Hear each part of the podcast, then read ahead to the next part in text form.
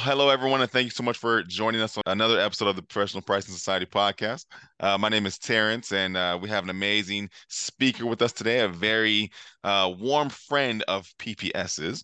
Her name is Hillary Gretton, and she was actually one of our recent speakers at our Dallas conference this past spring. Hillary Gretton is the Associate Director of Strategic Pricing and Contracting for Jazz Pharmaceuticals.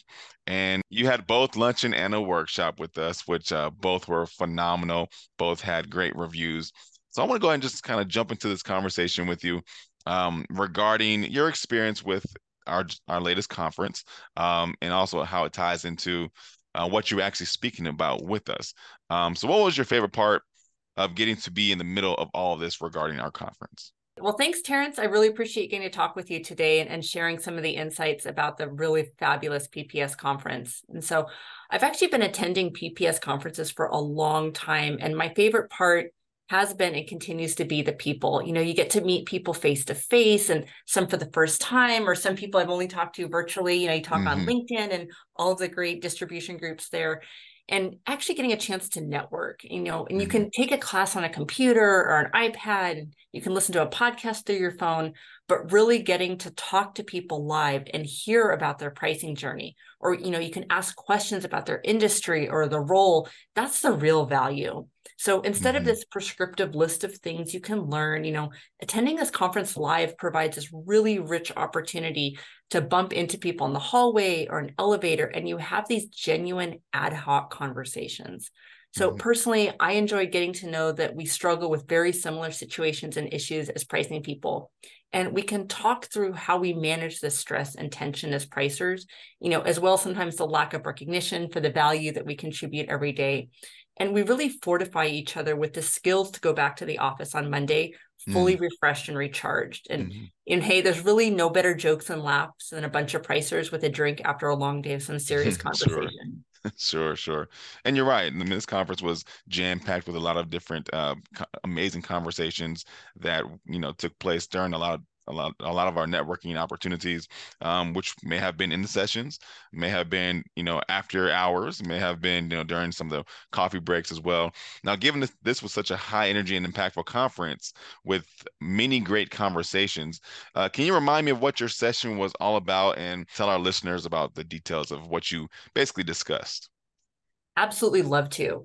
So, my topic um, was the curiosity of pricing. And mm-hmm. this came about after I attended so many PPS conferences, and I would feel ready to go back to the office with my great idea notebook, you know, full of tips and tricks and formulas.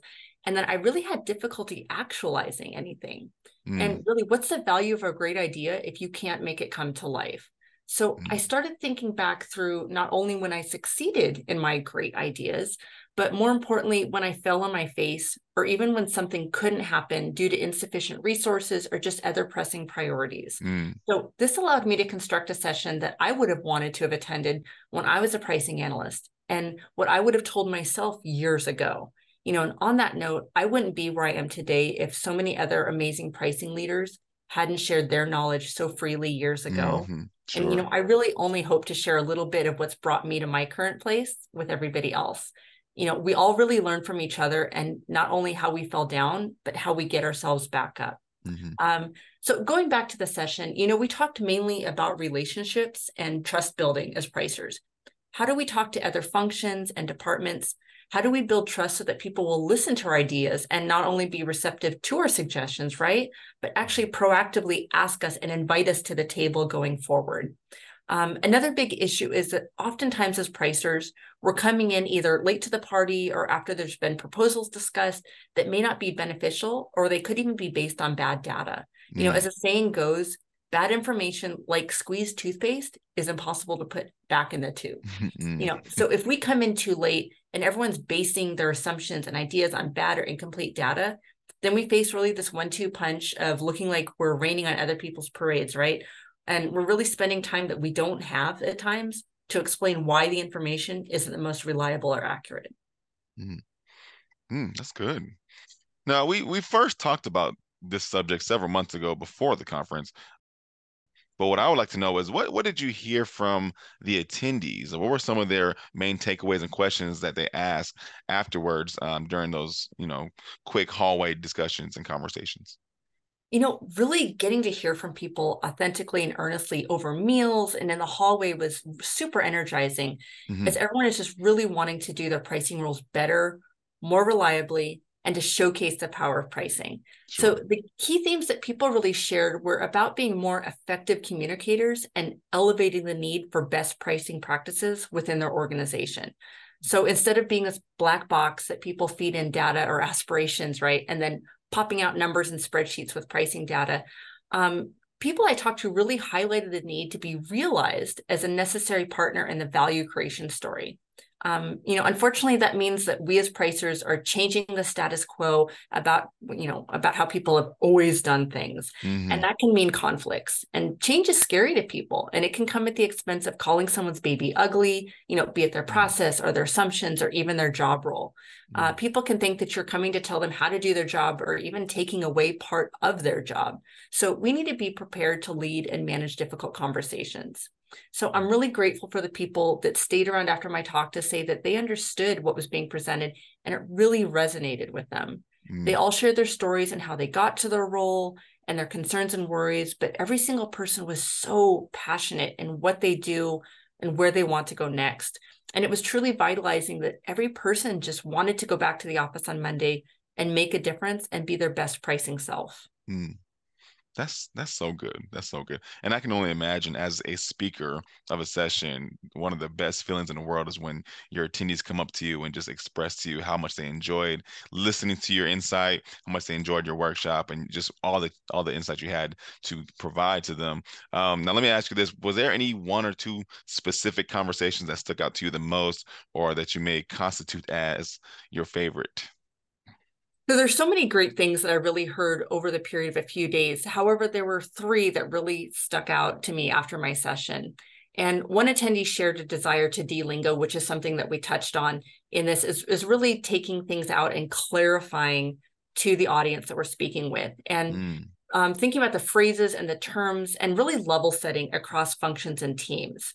Um, and they shared that they have a lot of TLAs or three letter acronyms and that their message was getting lost in the assumptions and assuming that whoever they were talking with really understood the phrases or the terminology and you know after a while we all assume that everyone speaks our language and mm-hmm. understands our inside terms and our jokes and our thoughts um, however pricers are really polyglots you know mm-hmm. we need to speak the language of multiple departments and more effectively communicate and every conversation needs to be unique and tailored to that specific audience, either sure. by function, department, or role or level of experience. So that was really an aha moment in, in sharing that from this person. Mm. Um, we also talked about to communicate that we need to uh, not assume that we know all and everything, and that having a huge ego can put other parties on the defensive or the back foot um, and could really stop a dialogue altogether. So I had another attendee that shared their willingness and bravery to be the first to let down their guard and their ego at the office.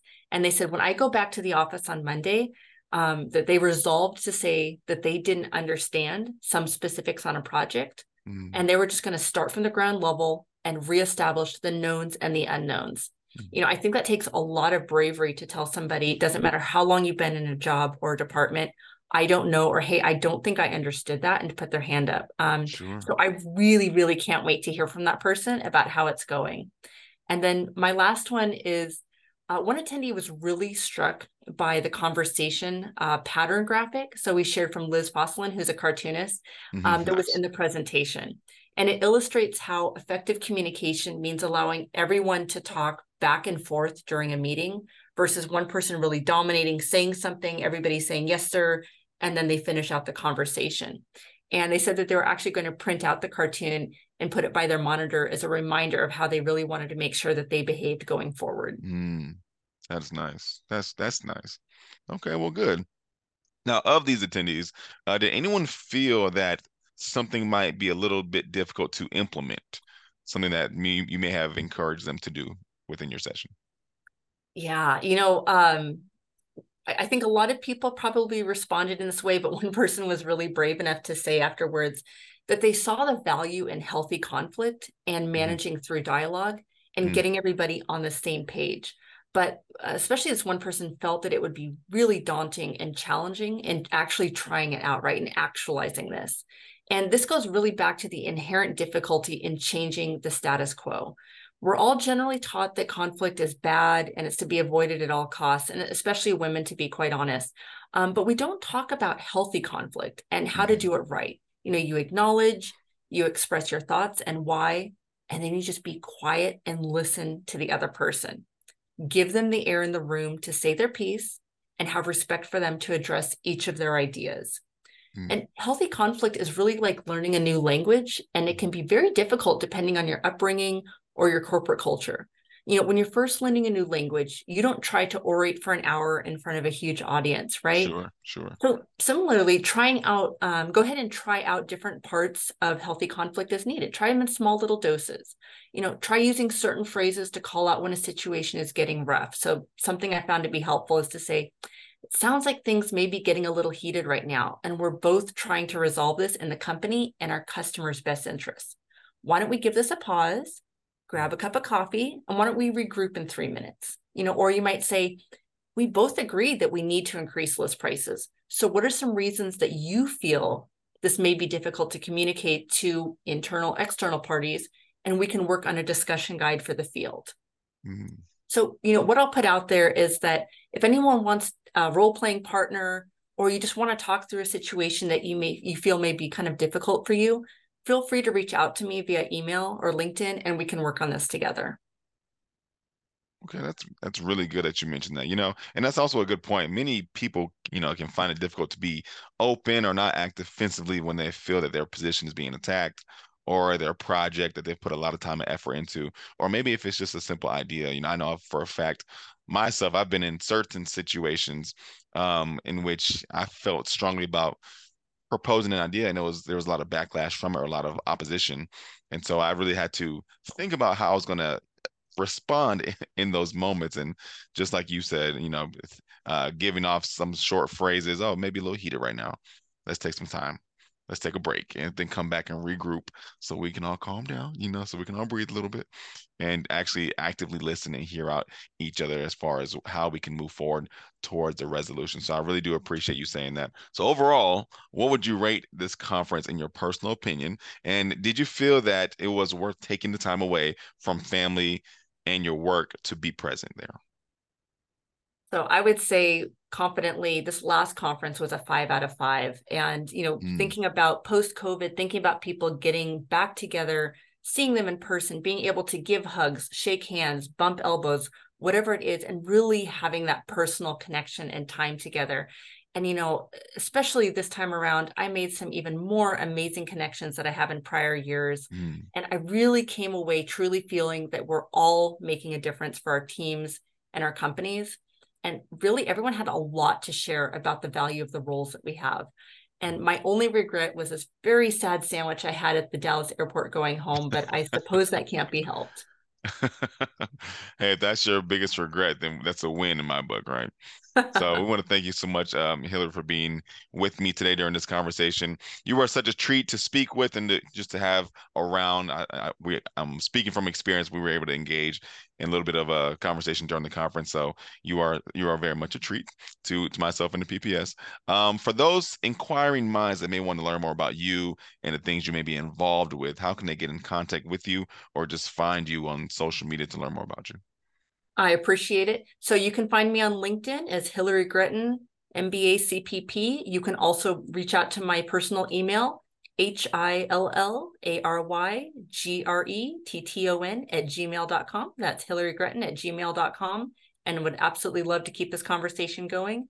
And Terrence, I will say thank you so much for having me today. It's been a delight to talk with you again. Thank you so much. Until next time, we'll see you guys around. Bye bye.